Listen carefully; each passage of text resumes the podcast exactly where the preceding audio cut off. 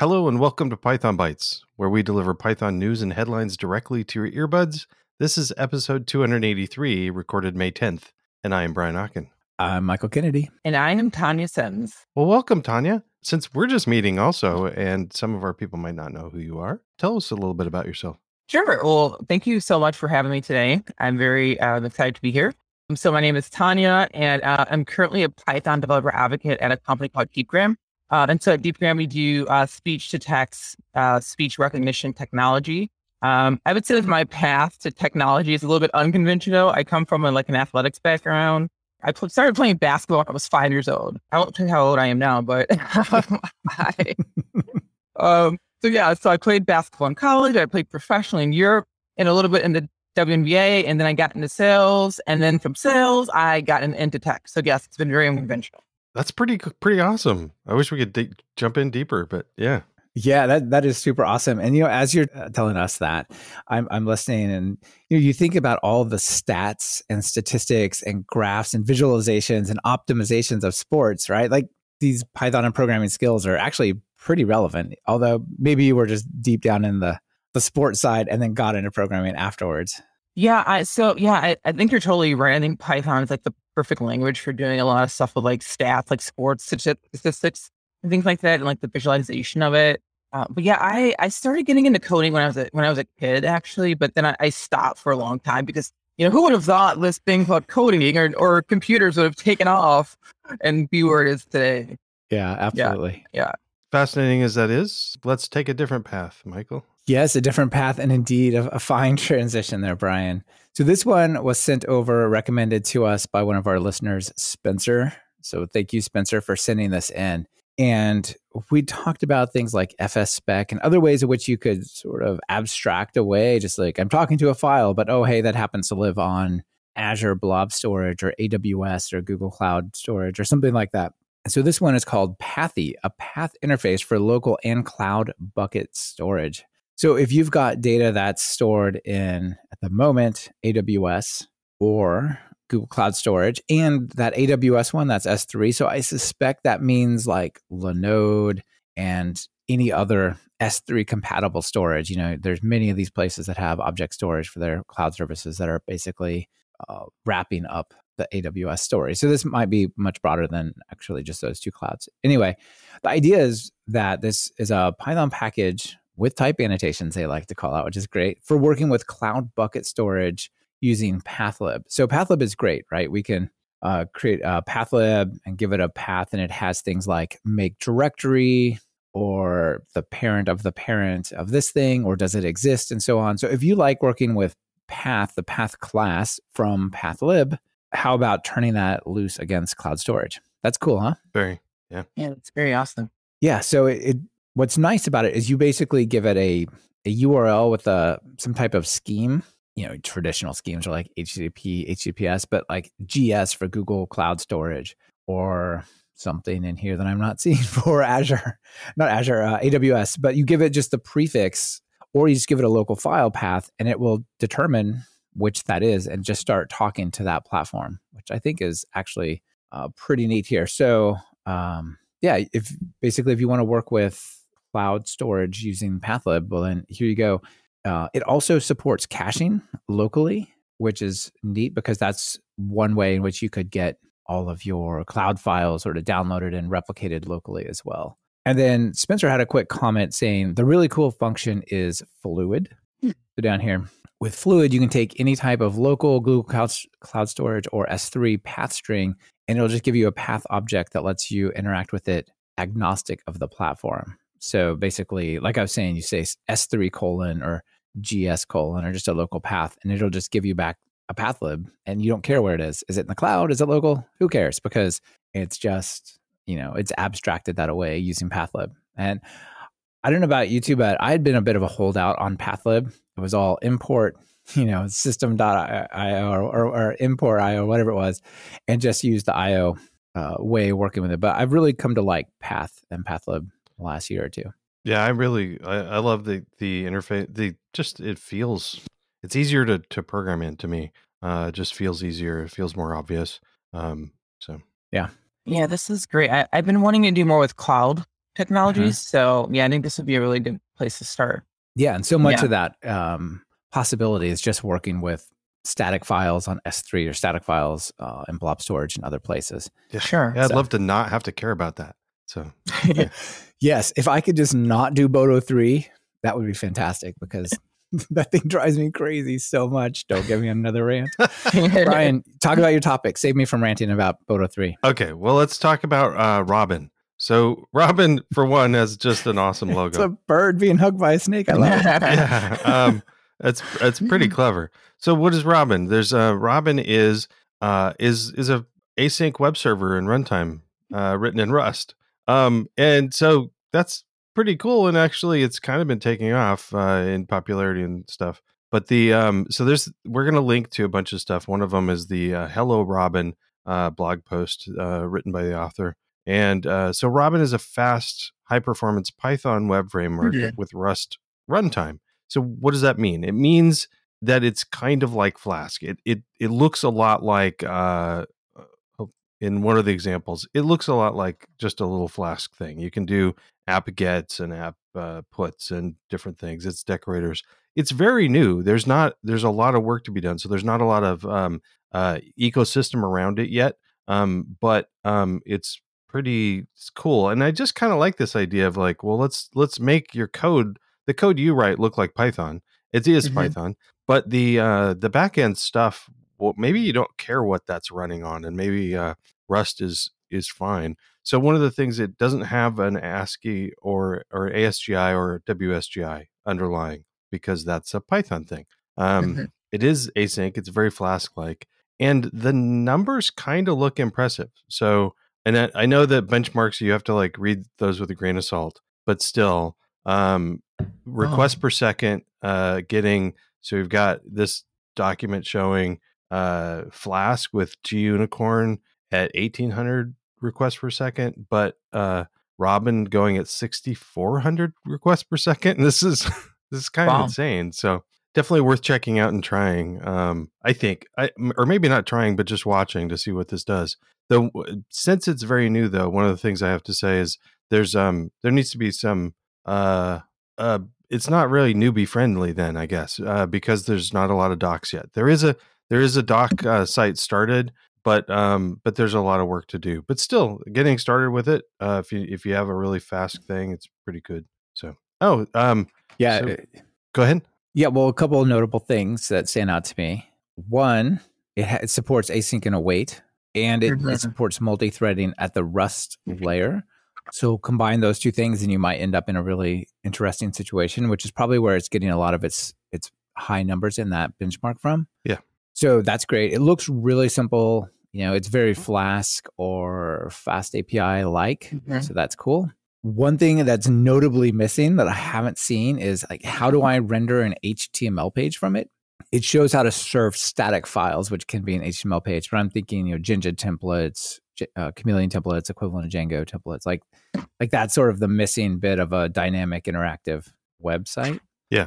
that also has an API. You could you could just import Jinja and configure it yourself, or import Chameleon and configure it yourself. And I've done that in some of my like um, decorator API or uh, wrapper things for adding that onto API calls. But you know, that's just a layer of a thing you've got to learn to use it instead of just saying, "Here's a template" or "Render this template" or, or whatever. Right. So, um, I would love to see some sort of template support come built in Mhm. for it. Yeah, and I'm Yeah. I and I think that's something that definitely could be put in place. Um, and then there's Sure. No, it's actually not very hard at all. It's just it just doesn't. I just didn't Doesn't see it. have That's yet. all. Um, so Yeah. target market maybe just A- APIs. Um, who Hmm. uh, Yeah, it's got a lot of examples of of uh, JSON type of exchange, right? yeah. Tanya, what do you think? Um, yeah, I was going to ask, what does it come with? Like when you pip install it, uh, what other packages does it come with? Or doesn't does it indicate? I'm just curious. Well, it's we could look. Um, I don't think there's much else there. Uh, we've got the uh, There's very little here. Okay. Yeah. Uh, yeah, if you look at um Brian, open up the just the requirements.txt file there. Um and you'll get uh, you requ- see it's like um I, I was yeah, the last file that okay. like like that's the that's the super small list. Oh wow. Okay. Yeah, I mean, Right. you have to start somewhere, right? So I think it is definitely a good start. Um, it does seem like a lot of the, not a lot, maybe the, the last few frameworks, web frameworks that have come out in Python here, you know, they do kind of model after Flask. Um, yeah, yeah, yeah. Yeah, I've been doing quite a bit in Fast API and, and Flask as well, oh. 2.0. Yeah, cool. Yeah. Yeah. I think Flask has has become very popular in its own right, but it also its idea of how web apps should look in Python Mhm. has spread to all the other frameworks that are Yeah. kind of new, right? Like It Fast has. API is a, a variation on that. Yeah. And Awesome. I, I can't remember where I read it, but there's um there was a, a part of this Robyn documentation that talked about just um uh it was like almost started out as a I think a college project or something of like what if I built Flask but async and it or and the target it ends up being sort of like Fast API. So Fast API, yes, you can render websites with it, but the original focus wasn't websites; uh, it was APIs. Um, Mhm. and and I think this is it, it's even an earlier stage thing than Fast API. So I think it's Yeah. definitely worth watching. Uh, one of the apparent there is a talk from last fall um, that's linked to on I think the main page, and then um, Henry uh, Schreiner in the audience says Robyn had a lightning talk at PyCon, so check Oh, that nice. out too. Oh, nice. Yeah, I will. Yeah, I shouldn't. I didn't hear about that, but nice. So Yeah, absolutely. Brian, scroll down, scroll down to just where it says why another framework real quick. oh, just a bit, bit more. Yeah. So one of the interest this this is pretty interesting to me, and it could be a sign of things to come, or it could be just really great for Robyn. It says uh, one of the things they're trying to get around is the execution. Traditionally, uh, a lot of these frameworks has been with Python. So Python has the GIL, which is rough on um, parallelization and so on. It says this is using the Rust runtime and server, which attempts to work around the GIL in order to pr- improve performance. So Hmm. if you could set yourself free from the GIL, but I don't know, maybe it hosts like multiple little Pythons per yeah, per thread or something. That that's pretty cool. That's one of the things I'm wondering is if it, if the runtime's in Rust, how is it launching your code uh, for the callbacks? But I don't know. there is a the documentation does have an uh, architecture docs. So if you're actually, it's very Oh, well nice. documented architecture wise. It's not well documented for how to use it wise. But Mhm. Yeah. uh, Yeah, Yeah. indeed. All right, well, good find. That one's that one's great. All right, Tanya, off off to your item next. All right. Uh, this is oh wait, this is Sportsify. Um, so um, so somebody told. I mean, okay. So for those of you who don't know, I'm really big into sports, right? Like I'm a huge uh, NBA, NFL, baseball, hockey, football fan. Um, so I'm doing a lot now with um, you know, writing some app- web applications, sports web applications. So this is a library that somebody sent me um, called Sportsify. It's a free sports API written for Python. And uh, what it does, it actually pulls stats from uh, sportsreference.com. I believe it's sports dash reference.com. And that site, it's a great website. That site is for getting sports uh, statistics for like professional sports, like the NBA, NFL, NHL, Major League Baseball, and college basketball and football. And Nice. it's funny because yeah, it, it is really cool. And that site, it looks like a sportsreference.com looks kind of looks like a you know like an HTML site from like the nineties. It does Uh, look like so the dream of the kind of like- nineties is alive, doesn't it? doesn't it? oh my goodness. Yeah, it really does. So I think it's also great for you know if you want to like learn or do some like web scraping. But of course, you know, email the site owners first. I believe that is allowed on that site. But anyway, so back to the API of Sportsify, um, you can get like a lot of um, API queries for like all the you know mainly like the North American sports. I was saying like the NBA, NFL, National Hockey League, Major League Baseball. You can get uh, like the list of teams for that sport, the date and time of games, the total number of wins for a team during the season, and much more. You can also get stats from players and from box scores.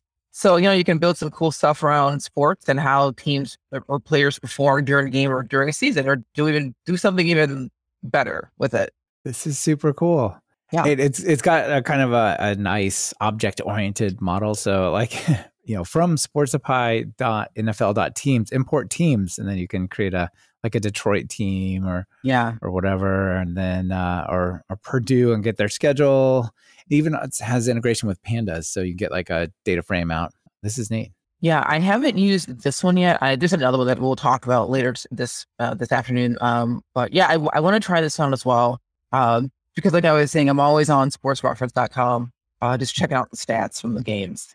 people ask me a lot of times for APIs so they can build interesting examples or Mhm. play around and stuff. And it's so much of this tied into you know either college or professional sports. Like that information is really wrapped up and hard to get, right? It is. Yes.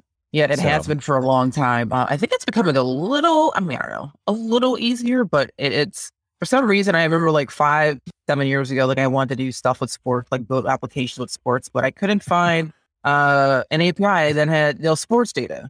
Everything was kind Yeah. of locked down. yeah, yeah. it was. Well, I can start with this five year old CSV file. I guess that's what I'm going to build. It's not so inspiring, but this looks really good. Yeah, cool. Very nice. Cool. Great. All right. Now, before we move on, Brian, let me tell you about our sponsor for this week. Okay. Okay. So, this episode is brought to you by Compiler from a podcast from Red Hat. So, just like you all out there listening, Brian and I are fans of podcasts. I'm happy to share a new one from Red Hat, um, Compiler, and open, uh, an original podcast from Red Hat. So, with more and more of us working from home, it's important to keep human connections and not just be stuck in our work from home setup. And Compiler unravels industry topics and trends and things you've always want to know through interviews with people who know it best and you know telling the stories of net technology not just the the hows of it. So on compiler you can hear a chorus of perspectives from diverse communities behind the code. These conversations include answering big questions like what is technical debt? What are tech hiring managers actually looking for? And do you have to know how to code to get started in open source? I actually was a guest on Red Hat's previous podcast, Command Line Heroes, for their Python episode, and it was super well done, really polished, and Compiler follows along in that excellent tradition. So I checked out episode 12 of Compiler, how we should handle failure, you know, really creating a space for people to grow technically and you know, not not get fired just for uh, you know one mistake, but you know, how do you create an environment where people are, are willing to grow and try things like, well, let's try out Robyn and try that. And if it doesn't work, well, we gave it a good try. You know, you've learned something. So learn more about them at pythonbytes.fm slash compiler. The link is in your podcast player show notes. I know you all out there listening, you can just go to your podcast app and type compiler, but please visit pythonbytes.fm slash compiler and just click the link for your podcast player. There's like tons of them here. That way they know it came from us. So Yeah. thank you, Red Hat and Compiler, for supporting our show. All right, Brian, you ready for the next one? I am. Give us a sh- give Oh, us a ah, wait. shot of terminals. A shot of terminals. I seem to have messed up my tabs though. So let me just open that back up here. Here we go. So this one comes to me, I believe, from Jay Miller. I'm pretty sure he's the one who told me about it. So thank you, Jay. And the idea is really simple. I want to create a screenshot of something I'm doing for a demo code. Uh, you know, I create a lot of courses and presentations, so it's super helpful for that. Tanya's doing DevRel, and she's, I'm sure, doing lots of presentations where there's like, I need a screenshot of this thing, and Brian Yes. for books and so on Yeah, I could totally use so this might yeah this thing might turn out to be super useful so what it is is it's a thing uh, you brew install it uh, and then or there's uh, different ways in which you can install it it's a little bit like carbon.now.sh or if people have seen that and you can capture some kind of output in your terminal exactly like it looks directly to an image and you can even you know specify i would like to pipe that directly to whatever app you edit screenshots in so for example I use Pixelmator Pro. So I might just say, take this, run this command, take the screenshot, and then open it in Pixelmator Pro, go, and stuff like that. So really, really nice. The way you run it, it's a little bit like time or watch or perf. So you just say termshot and then like Python some file or whatever it is you're trying to do. Uh, here's an example of one that I did on this is a program using Colorama to make interesting colors on the screen, doing async and await examples of like doing a bunch of requests against uh, Talk Python and then pulling back the titles using Beautiful Soup. And I just said termshot Python program, boom, and out it comes with this really nice looking picture, exactly the right size. So however long the scroll back is, like like that's the size of the screenshot. You don't have to like you know take a picture, zoom, scroll down some, take another picture, try to fit it back together, all that kind of uh, weirdness. Oh, so cool. yeah, really really cool. neat.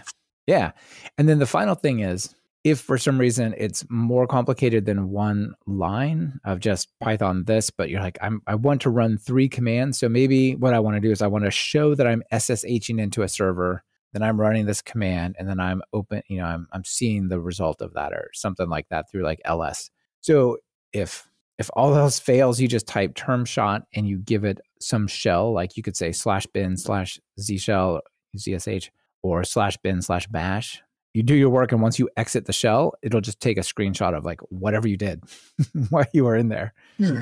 So that's also pretty good. That takes what do you less think? thinking. I like that. Yeah, it does.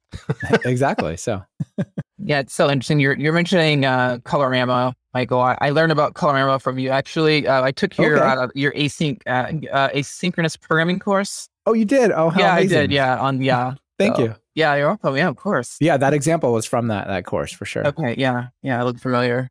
Nice. Cool. Yeah, what I thought was neat about it is it like even with just non-standard print output and stuff, it still captures it, you know, reliably, which is which is nice. So when you run the command, it it takes a screenshot and it saves it to I don't know your desktop or um. Cause I know like with Carbon, you can you you know you can like click a button and it'll save it. You know, it'll just save it and then you can just paste it into where, wherever you want. yeah, exactly. I don't think it goes to your. I think it goes to whatever working directory you happen to be in. Okay. Just wherever you ran the command in that directory, there's an out.png, and then Okay. there's probably ways to specify it or or whatever, but uh, by default, it just drops that PNG file there. Yeah, it's Nice. super handy for presentations. I think. Yeah.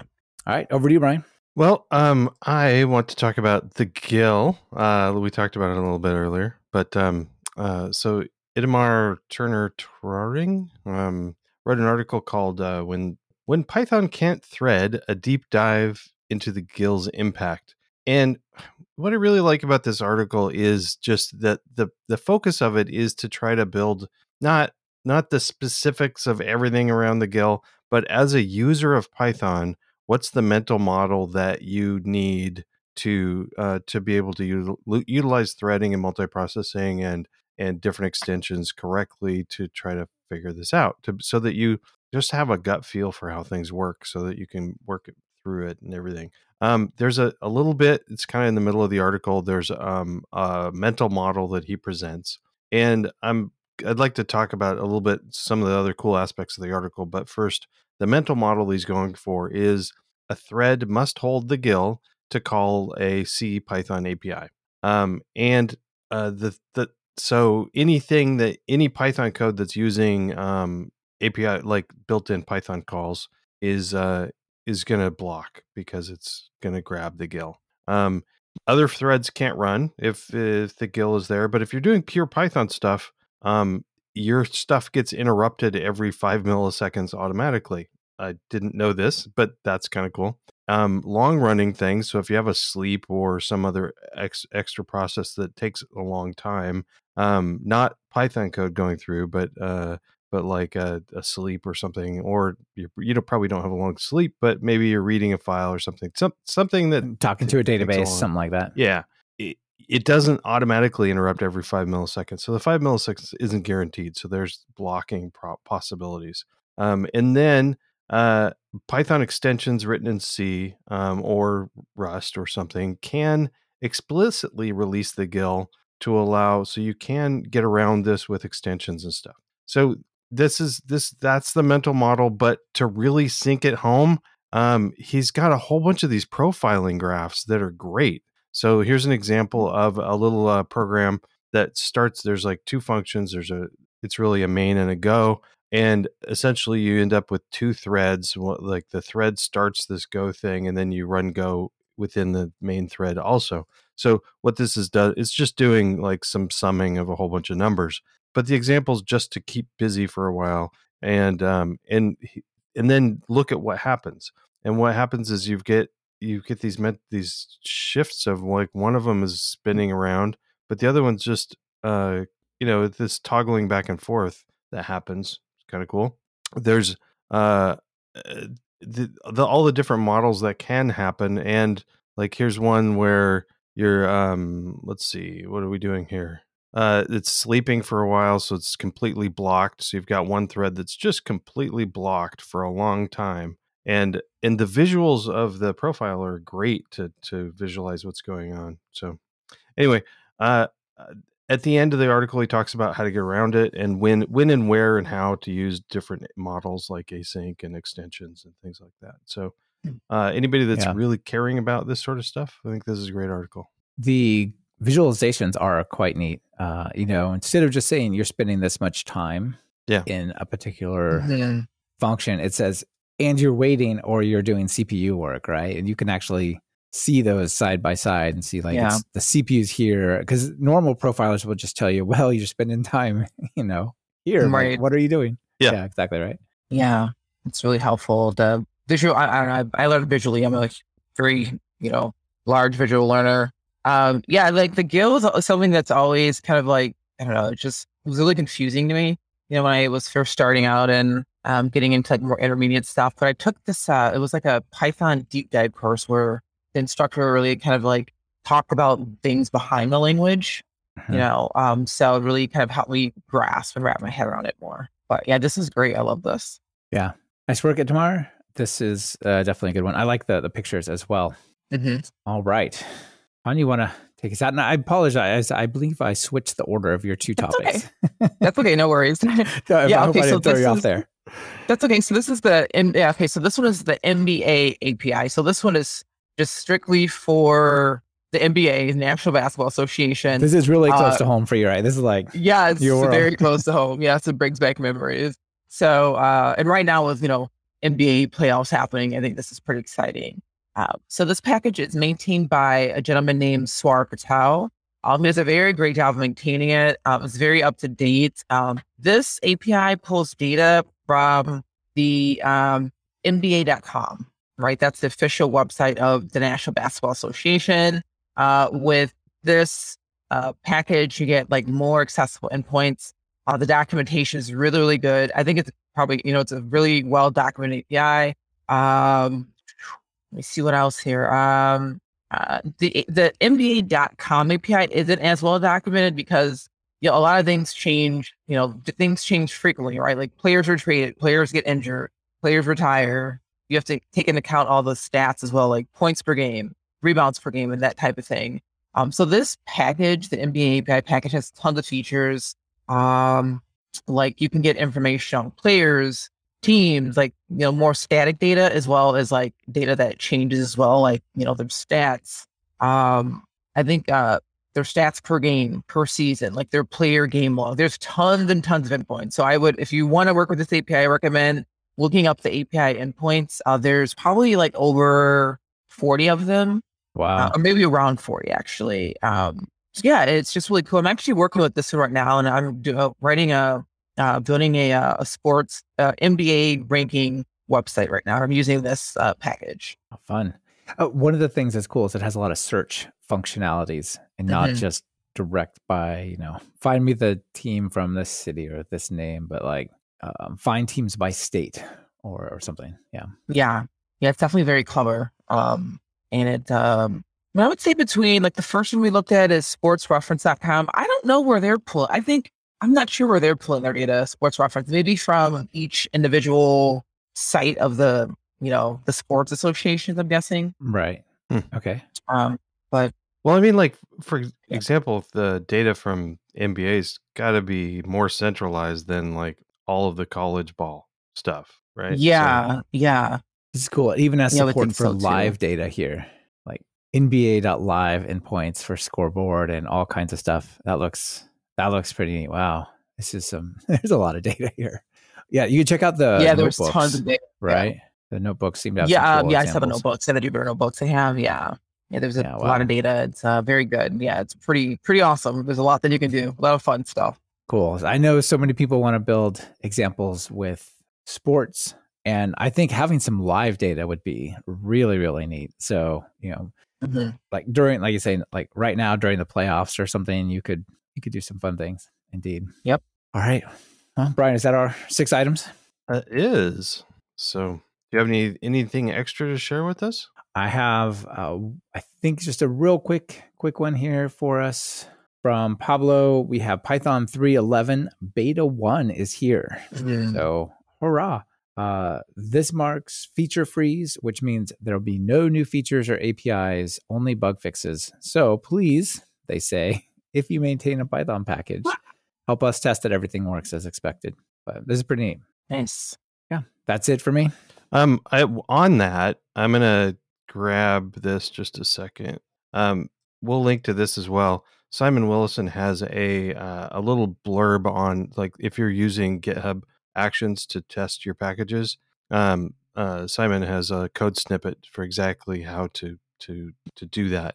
Essentially, the the Python thing you want is Python 3 311 dev and make sure it's in quotes um, and just add that to your Python versions matrix. So, all right, fantastic. Cool. So, how about you, uh, Tonya? Do you have any extras? Uh, that's pretty much it. Well, I do see some people in the chat that I've met at PyCon uh, last week. Mario, hey Mario. I'm not sure if you're still here, but hello. cool. Fantastic. Yeah, you so, just yeah. came back from nice. PyCon and Brian and I were not there. You want to give us a quick um, just a, a quick report from being on scene? Yeah, it was amazing. Uh, it was my first PyCon, uh, and actually one of my first tech conferences. Actually, um, it was great. Um, I spent most of the time working our booth for Deepgram because we were helping to sponsor the event. Uh, I did catch a few talks um, and met so many amazing people, and also like just connected with people that I have been communicating with over the last several years. Uh, you know, via internet and hmm. you know chat and stuff like that. So it was just really fun. It was a good time. I love PyCon. It's I consider yeah. it my geek holiday.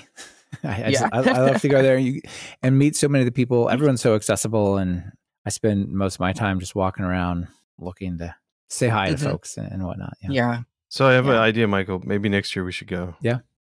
Yeah. Maybe next year we should go. yeah, definitely. Uh, I'm looking forward to getting back there. Um, well, do you have Are you looking forward to a joke? Us? Yeah, I do. Well, I have sure. something for you. I'll let you be the judge if it's funny. All right, so here's here's what I got. Brian, just maybe give us a quick description what what this picture is about here. Uh, I don't know. There's a guy like uh looks like really stressed out, holding I his I hand think in front of his crying. face. Oh, he's, crying, he's yeah. Like, he's pretty sad. I mean, red eyes almost, just crying. So yeah.